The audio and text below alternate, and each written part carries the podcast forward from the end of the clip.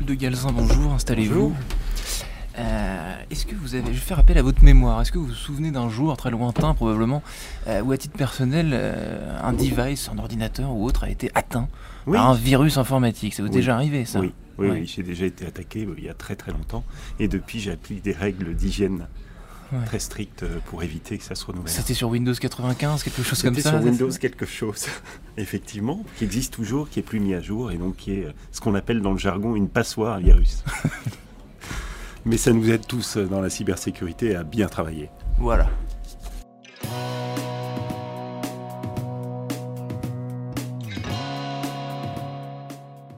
Bonjour à tous et bienvenue au Talk Décideur du Figaro. Aujourd'hui, Jean-Noël de Galzin, en face de moi, entrepreneur, fondateur il y a 16 ans de Walix. Et Walix, c'est quoi? C'est un éditeur français euh, de logiciels de cybersécurité. Alors pourquoi Walix il y a 16 ans? Qu'est-ce qui vous, qu'est- qu'est-ce que signifie ce petit mot euh, qu'on retient assez facilement euh, par, par contre, bravo, mais Bah, tant mieux, c'est le premier objectif. Ouais. Bon, Walix, c'est un wall, un mur sous Linux. Voilà, moi je viens Ah. du logiciel libre, des systèmes Linux. euh, je suis beaucoup baladé sur les réseaux. Avant, j'avais une précédente boîte dans le domaine des logiciels libres. Ouais. Et ensuite, j'ai décidé de la revendre parce qu'on faisait beaucoup de choses différentes dans le logiciel libre. Puis on a choisi de se focaliser. J'ai choisi de me focaliser sur un domaine qui est la sécurité, où il y avait un grand vide.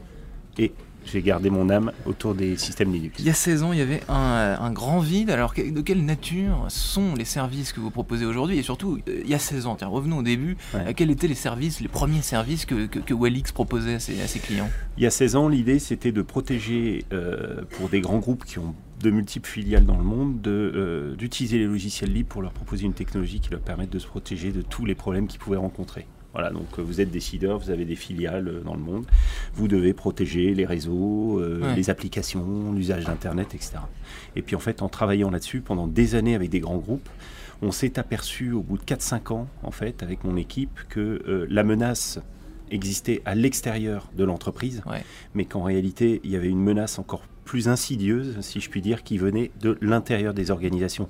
Et ça tient à la création même d'Internet. On a créé des ordinateurs avec des informaticiens qui ont créé des systèmes avec ce qu'on appelle le mot de passe route, Ouais. le mot de passe administrateur, le maître du système.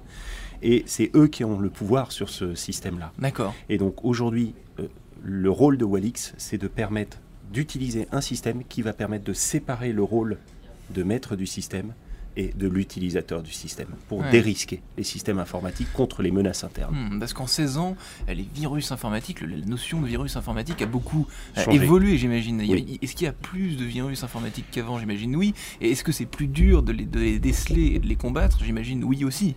Les virus informatiques sont plus complexes dans leur euh, mécanisme et Ouais. ils utilisent plus de failles parce qu'il y a beaucoup plus de systèmes informatiques partout dans tout ce qu'on utilise aujourd'hui, Ouais. dans les micros, dans les caméras, Dans les smartphones. euh, Partout.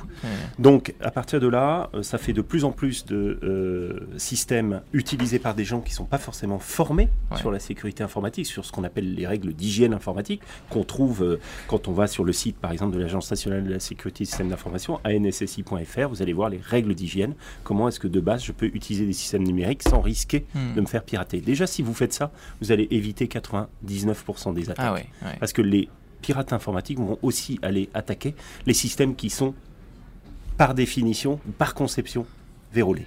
Voilà, donc ils vont aller là où partout il y a des trous, ils vont tester et ils vont rentrer là, là où ça, ça réussit à rentrer. De la même manière que les cambrioleurs Voilà. s'attaquent aux portes les plus, euh, les les plus faciles euh, à faire- à faire tomber. C'est un peu pareil. C'est un peu ça. Et puis alors, faut imaginer que demain, on va mettre des, de l'inter, on va être dans l'internet des objets, les voitures, euh, les trains, euh, l'énergie, tout ce qu'on utilise va encore plus utiliser Donc les objets nouvelles connectés. cybermenaces, il y en a tous les jours, tout le temps. tous les jours. Ouais. tous les jours. Et plus vous, vous embarquez des, vous utilisez des systèmes qui embarquent de l'informatique, Ouais. donc c'est plus sympa à utiliser parce que le numérique c'est extrêmement sympathique, ça apporte plein de choses nouvelles. Hmm. En revanche, il y a les risques associés. Voilà. Ouais. La bonne nouvelle, c'est que si on l'utilise bien et s'ils sont protégés euh, par conception, il y a des labels qui permettent de s'y retrouver là-dedans, et ben on n'attrape pas de virus informatique. Donc vos clients sont des, sont des entreprises, vous êtes présents dans, dans plusieurs pays. Combien de pays d'ailleurs On a plus de 1000 clients aujourd'hui euh, dans 88 pays différents 88 et on est présent dans euh, à travers des partenariats dans ces différents pays. Alors comment est-ce que euh, évolue votre offre de service à travers les différents pays dans lesquels vous êtes? Est-ce que les besoins sont pas les mêmes, j'imagine, et les virus non plus Alors les besoins sont les mêmes dans tous les pays. D'accord. Ça, je vous le dis. En revanche, les niveaux de protection sont pas les mêmes. Il y a des pays, vous allez par exemple aux États-Unis, euh, les entreprises vont consacrer, une entreprise va consacrer 14, 15, jusqu'à 17% de son budget informatique dans la cybersécurité. Ouais.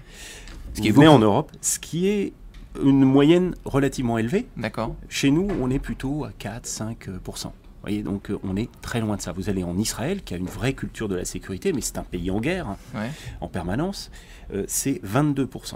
Voilà, donc évidemment, les gens sont plus ou moins formés à l'usage euh, du numérique, plus ou moins formés à l'usage de l'hygiène numérique. Et donc, euh, à partir de là, euh, nous, on a des systèmes qui vont permettre de protéger, de gérer tous les accès, tous les risques liés aux accès informatiques, où qu'ils soient. Donc là, vous me dites qu'il y a dans une certaine mesure une culture de la cybersécurité selon le pays dans lequel on se trouve. Est-ce que c'est valable euh, pour les entreprises, évidemment, mais c'est valable aussi pour les particuliers euh, dans, sûr. certains pays, on fait plus attention à... La fraude informatique, elle touche tout le monde. Elle touche euh, les personnes qui reçoivent des virus, qui reçoivent des tentatives d'extorsion de fonds, qui vont se faire pirater leurs accès à tel ou tel euh, système bancaire, par exemple, ou tel ou tel de votre, votre téléphone. Un jour, vous vous réveillez un matin, vous allumez votre PC et puis votre, euh, PC est crypté. C'est parce que vous avez attrapé un malware ou un cryptovirus. Et donc, effectivement, nous, ce qu'on fait, c'est qu'on développe des systèmes qui s'installent dans les organisations et qui vont permettre aux organisations de gérer on va dire, de dérisquer, de gérer pour le compte de tous les utilisateurs, tous ces systèmes, tous ces problématiques d'accès. Voilà, donc vous n'avez plus qu'un accès qui va vous permettre d'accéder à l'intérieur de votre organisation quand vous ouvrez votre ordinateur, votre Mhm. smartphone ou autre chose. Et à partir de là, en utilisant notre système, nous allons gérer toutes les problématiques de l'accès. Et donc nous allons faire en sorte que les attaques informatiques ne peuvent plus euh, venir perturber le fonctionnement de l'entreprise ou simplement voler des données. Parce que très souvent, euh, un des risques qu'on sous-estime, c'est le vol de données. Si vous vous faites voler vos données, vous, avez certainement dû recevoir par exemple un email qui vous a dit Oh, euh, vous- on vous a pris avec euh, la caméra de votre PC en train de faire ci ou en train de faire ça. Mmh, Voilà. Donc, euh, il existe aujourd'hui une culture du vol de données, un business autour de la donnée. Et qui est, qui est encore trop sous-estimé, c'est ça que vous me dites? Ben, C'est-à-dire qu'il faut imaginer que dans une dizaine d'années, il y aura dix fois le volume de données que l'on génère aujourd'hui à chaque seconde. Dix fois ça. Ce sont des données personnelles, vos données de santé, vos données en tant que citoyen, vos données en tant qu'utilisateur de tel ou tel service, vos données de carte bancaire, tout un tas de données plus personnelles que vous laissez dans vos réseaux sociaux, ceux que vous utilisez, Mmh, des photos, mmh. voilà. Et toutes ces données-là, eh bien, euh, va falloir les protéger. Parce qu'on est dans une culture, en France, on est en France, on est en Europe, un continent, qui a pris la décision en 2018 de faire en sorte que les données personnelles soient protégées. C'est-à-dire qu'on continue à utiliser des applications, comme on utilise Google, Ouais, ouais. des tas de choses, mais que la contrepartie n'était pas de laisser toutes ces données à des fins commerciales. Et donc, nous avons, nous, en tant que euh, professionnels dans la cybersécurité, une double mission, celle d'apporter les moyens aux utilisateurs d'être protégés, et puis d'apporter les moyens à ceux qui doivent vous garantir la sécurité, Hmm. l'État, les fournisseurs de services, quels qu'ils soient, Hmm. de faire en sorte que vous puissiez avoir le choix de laisser ou non vos données à d'autres euh, services. Et anticiper les, les problèmes euh, à venir, vous venez de, de le décrire. Merci infiniment, Jean-Noël de Galzin. Enfin, écoutez, je vous en prie, et puis euh, faites attention à votre hygiène numérique.